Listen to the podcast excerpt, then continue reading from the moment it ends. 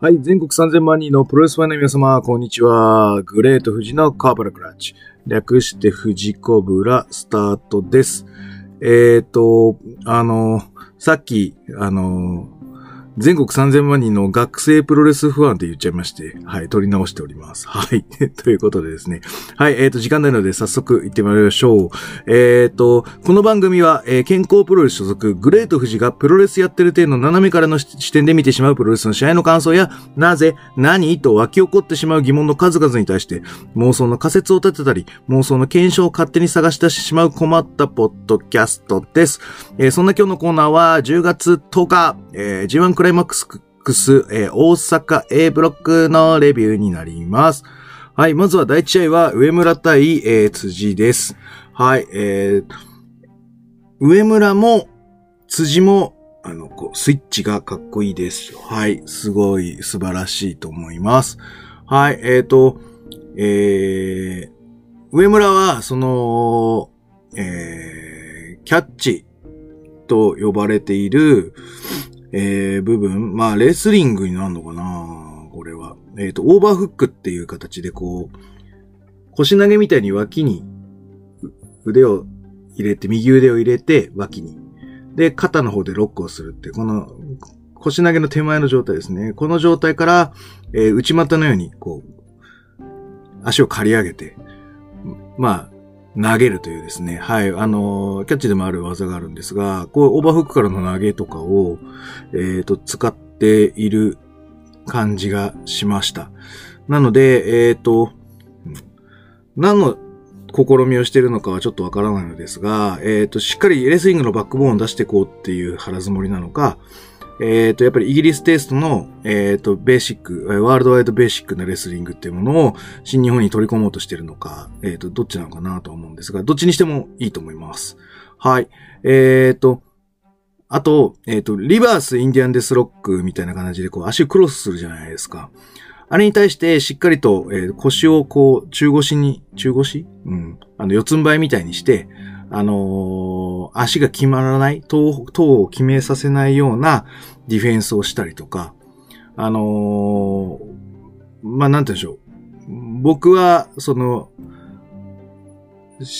キャッチも好きだし、ザックも好きだし、その昔のワールドオブスポーツも好きなんで、やってるこの、えー、トーホールドさせないためのディフェンス。大体みんな、あの、寝っ転がっちゃったままなんですよね。あの、で、トーホールドかけられたり、リバースインディアンデスロックかけられて、うわーって言ってるんですけど、あの、ディフェンスなんていくらでも方法があるわけで、あの、そういうところをしっかりと細かく突き詰めてるなーっていう気がします。細かいディテールを重視してるな、戦いにおいての勝ち負け。あもしくはディ、あの、戦いそのものに対してのディテールが細かいと思います。はい。で、えっ、ー、と、辻も片足タックルから、えっ、ー、と、えー、そのままこう引き上げるんじゃなくて、右足も買って取りに行くとか、まあ、結局上村逃げましたけど、そういう、こう、基礎の、えっ、ー、と、しっかり倒していこうとか、あの、そういうところ、まあ、スイッチも、筋のスイッチも綺麗なので、あの、しっかりとレスリングをベーシックとして、あの、支配を取っていこうと。いう動きっていうのがすごく好感が持てます。はい。えっ、ー、と、なんつうの？上村のあの、ドラッグとか、いいっすね。はい。うん。あとなんだ、ショートシザース？うん。すごいいいなと思いました。はい。あと、腕、腕攻めの、あのー、レパートリーのやつね。はい。これ、そうだな。ちょっと後で、あの、録画してもう一回見たいなと思ってます。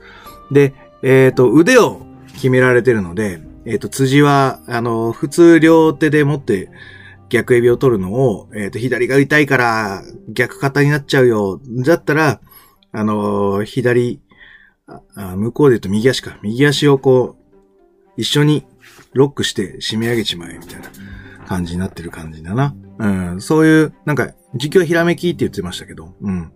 あの、腕が痛い表現方法としてはいい表現方法。だな。えっ、ー、と、結果、なんだあれ？スパインラインみたいなやつ？あのー、CWP のクズ林とかがたまに出す変形のシャープシューターってやつよね。あれ、なんだっけ、スティングとかがたまにやるやつって聞いた、聞いたような気がするんだけど、えー、実際には俺は見たことがない。うん。えー、そういう感じに着地はなってましたな。はい。えーと、あ、そうそうそうそう、すごい良かったの、サイクロンホイップからのアームバー。上村の最高。で、スタンディングでもアームバーをこう絞り上げて、絞り上げて、絞り上げて、体の重心が浮いてるから、両腕もアームバー決めて、缶抜きのスープレックスがホールドでしたみたいな感じ。うわーすげーって感じでした。あの、いつもの上村はね、あの、缶抜き投げっぱなしでやるんで、ふーんって感じでした。うん。あ、そうなの？みたいな。腰をこう通打するから痛いの？みたいな。へえー、みたいな感じだったけど、缶抜きスープレックスホールド決まったみたいな感じです。僕もこれはもう返せないみたいな。で、しかも辻相手に決めるっていうのが最高にすごいと思います。自分よりでかい相手に缶抜き決める、缶抜きのホールドを決めるっていうのはむちゃくちゃ難しいですから。あのー、すごい技術です。すげーって声出しました。感動しました。最高でした。上村すごい素晴らしいうん。あのー、上村ゲイブで、えっ、ー、と、ゲイブと辻のゲイブ絡みだとなんか俺はいい試合になるな。まあ好みの試合だからなんだろうけどね。なるなと思ってたけど、上村辻の中でも、この勝負が俺は一番好きかな。えー、かつ、なんつうの、ベーシックで、えっ、ー、と、勝ち負けを競ってる感じがするので、えっ、ー、と、長岡の、そうですね、辻ゲイブと、今日、今日のこの大阪の上村辻っていうのは、まあ本当に G1 の、あのー、一試合切り取っても全然、全然、なんか見劣りしない素晴らしい戦いだったと思います。すげえよかった。これぜひ見てください。見てない人は。はい。はい。で、続いては石井とコブです。はい。えっ、ー、と、ゴツゴツする石に対して、まあ、コブも、えっ、ー、と、タフネスっていうのを見せてくんだろうなーなんて思いながら見てたんですけど、あの、その割には、あの、序盤からコブが羽置きしたりとか、おーみたいな感じ？うん。えー、いうのを出してきてます。で、えっ、ー、と、やっぱり石井は、ゴツゴツ行くんだけど、さらに、ちょっと隠した扱いをするぐらいな。あまあ実況でもなんか3勝0敗で石が負けたことがないっていう形なんで、まあ、なんつうの、有利な、うん、やりやすいみたいな意識はあったのかどうか知らないですけど、すごい隠した扱いをするんですよ、コブに対して。なので、それがすごいの後々生きてくるやつになるなと思います。で、えっ、ー、と、なんつうの切り返しの応酬なんだけど、これだから、その、俺はだから過去3回全部見比べてるわけじゃないんだけど、その、切り返しはその先の先みたいな感じの作り方になってたので、あの、前回を超える、前回を超えるみたいな作りになってるような気がします。はい。で、第2でここまでやんのかよ、みたいな感じで、ちょっとこう、おーっていう前な、前のめりになった感じです。まあ、大阪でビッグマッチだったからなのか、週末だからなのか、うん、なんか、石井だからなのか、うん、やっぱりちょっと、あのー、ね、G1 の第2らしからぬ、こう、密度の濃さっていうのが、ドンドンドンドンドンドンドンと、あなってきます。で、やっぱり打撃のその弾幕もすごい、あの、一つ一つが衝撃度が高いので、うわ、うわ、うわって言いながら見てます。で、特に続き、ほぼも続き結構得意なので、あの、うおーみたいな感じになってきます。はい。で、えっ、ー、と、投げっぱなしドラゴンを石井がいるんですけど、実況もなんか、すげえ器用ですねって言ってんだけど、あの巨体を、まあ、形、ロックはしてないけど、ちゃんとフルネルソンで投げ切ったっていうのはやっぱすごいと思います。はい。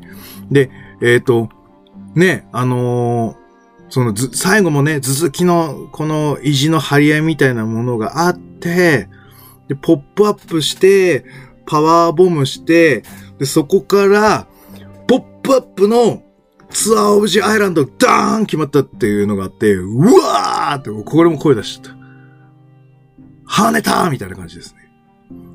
跳ねるってあるんですけど、僕がちょっとよく使う言葉の中で。あの、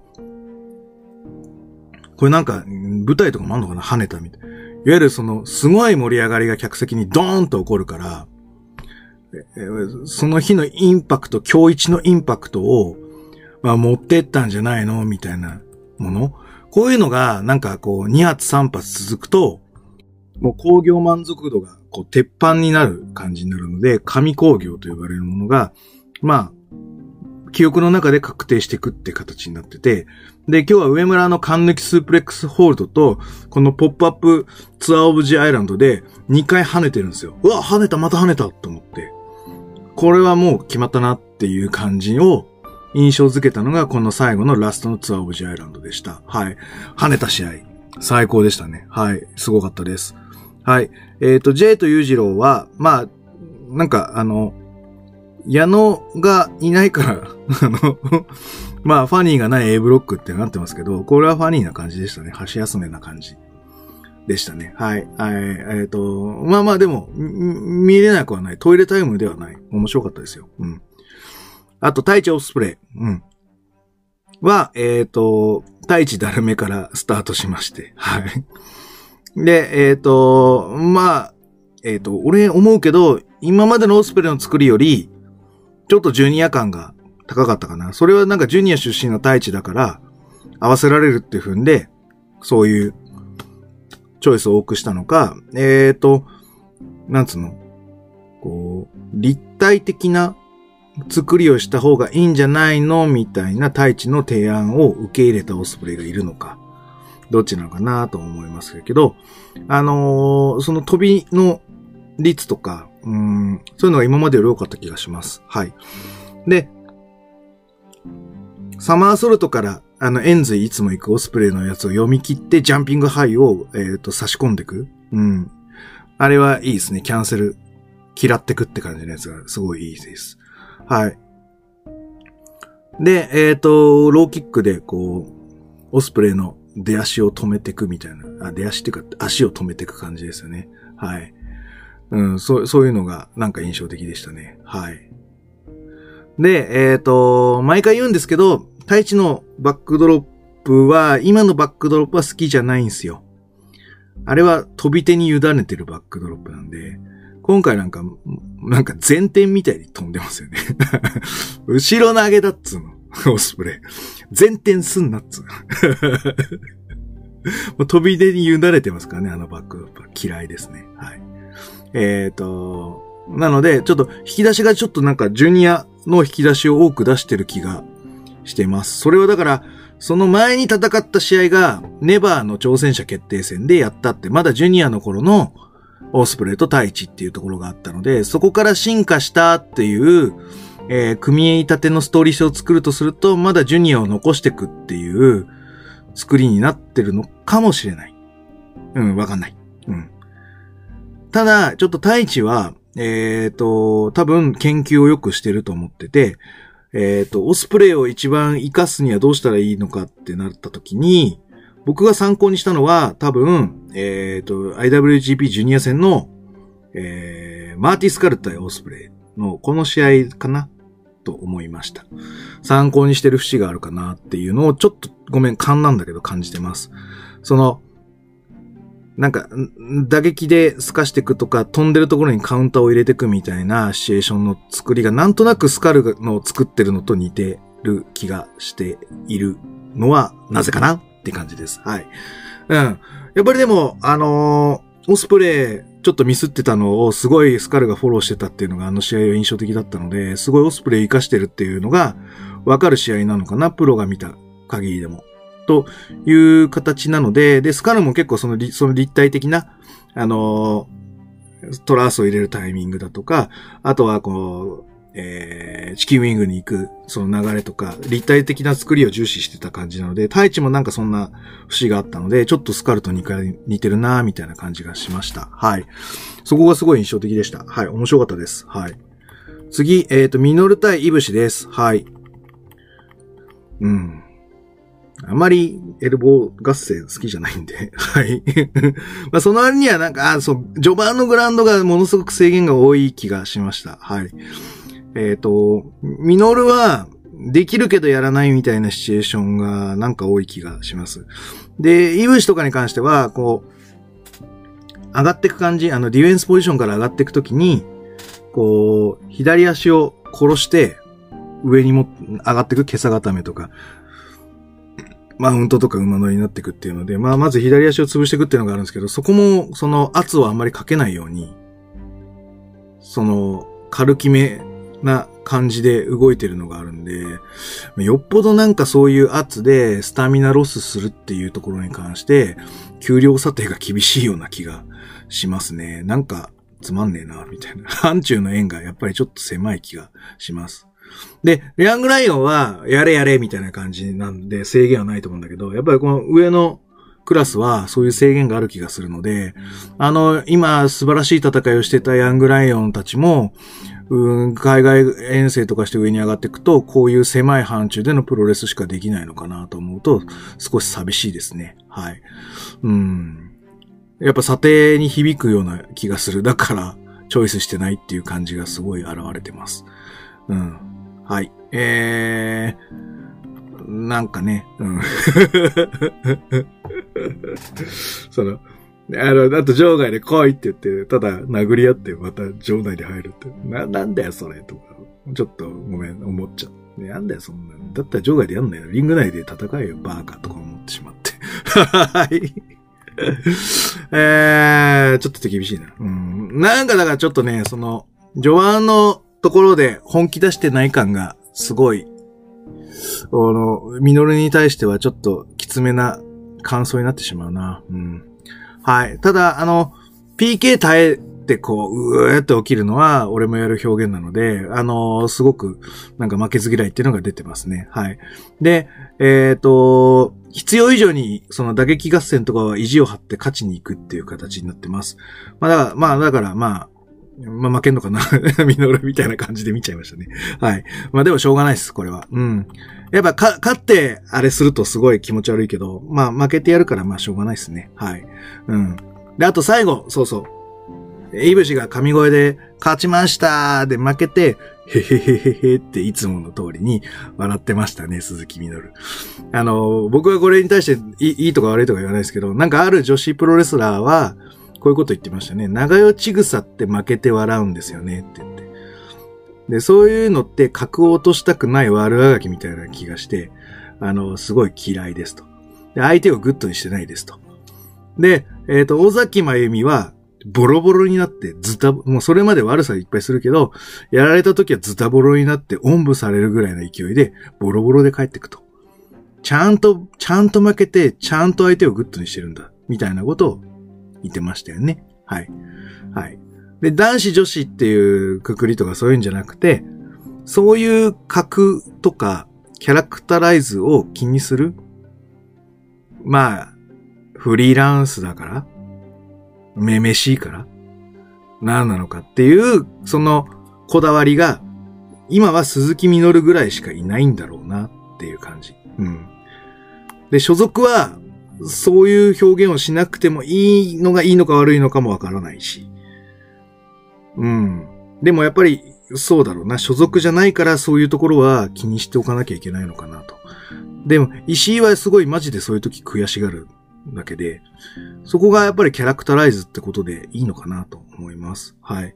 うん。あの俺も負けて笑っちゃうチョイスをしがちなんだけど、やっぱズタボロで帰りたいな。うん。いや、なんかね、負けて笑うのは簡単なんですよ。うん。でも、ストーリーとしては一回終わっちゃうとか、うん、なんかまあ握手をすると終わっちゃうみたいなのもあるじゃないですか。次の式のしのストーリー作るとか。そういう意味での負けて笑って握手とかとはいいんだけど、ストーリー続くのに負けて笑っちゃうと、うん、なんか、こう、うん、そこはやっぱ悔しがったりとか、遺恨にして、あげたいなとか、あとはボロボロに負けて、あのー、もう相手が光るみたいな感じにしたいなと思うので、まあそこはまあ性格かな、うん、と思いました。はい。えー、あとそうだ、メインが、えっ、ー、と、岡田バーサス高木です。でもね、ここまでね、全部いい試合で来てるんだよなはい。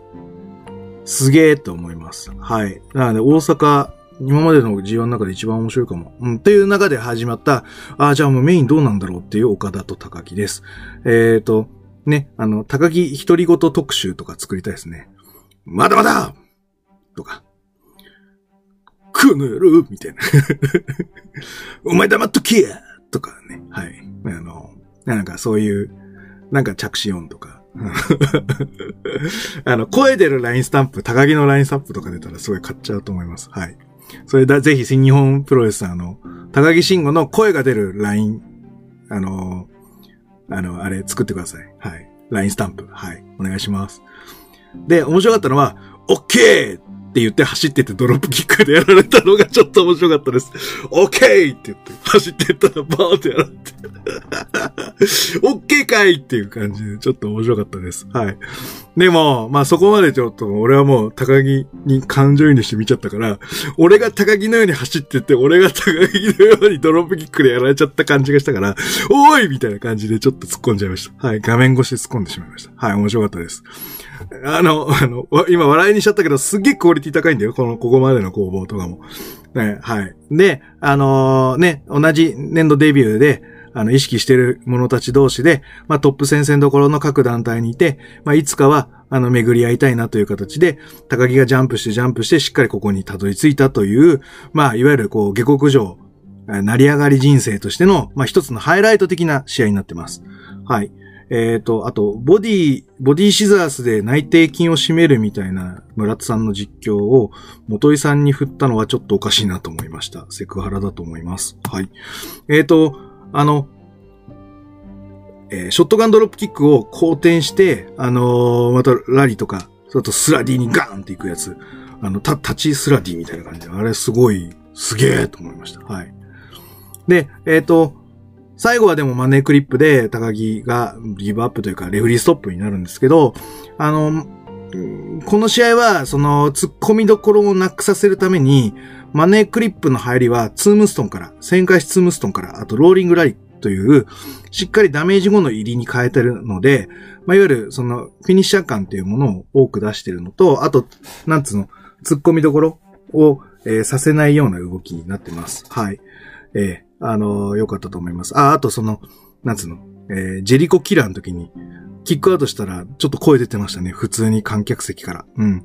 わあ、安堵の、安堵の声ですね。はい。それが良かったと思います。はい。えっ、ー、と、最後は、岡田が優勝宣言して、終わりという形で、あのー、すげえ良かった。工業自体が最高に良かったです。で、ベストバウトは、2回目の羽を起こした石井コブかな。いや、全部良かったんですけど、やっぱり、うわーっていう感じが、上村辻と石井コブでドンドンと起こって、そっからこういい流れで高いテンションのまま見れたっていう形なので、石井コブかな。うん、石井コブに丸をつけましょう。でもね、全部、さ、あの、いわゆる対抗馬うん。になる、いい試合ですね。工業としては丸工業じゃないですか？うん。二重丸。な感じで記録しときます。えー、あと、ん、いや、これ終わった後に、あの、この俺の丸印とか三角印をつけてるんですけど、それをピックアップして、あのー、まあ、まとめ特集みたいなのもしようと思って、あ、隊長スプレーもよかったな。いいと思います。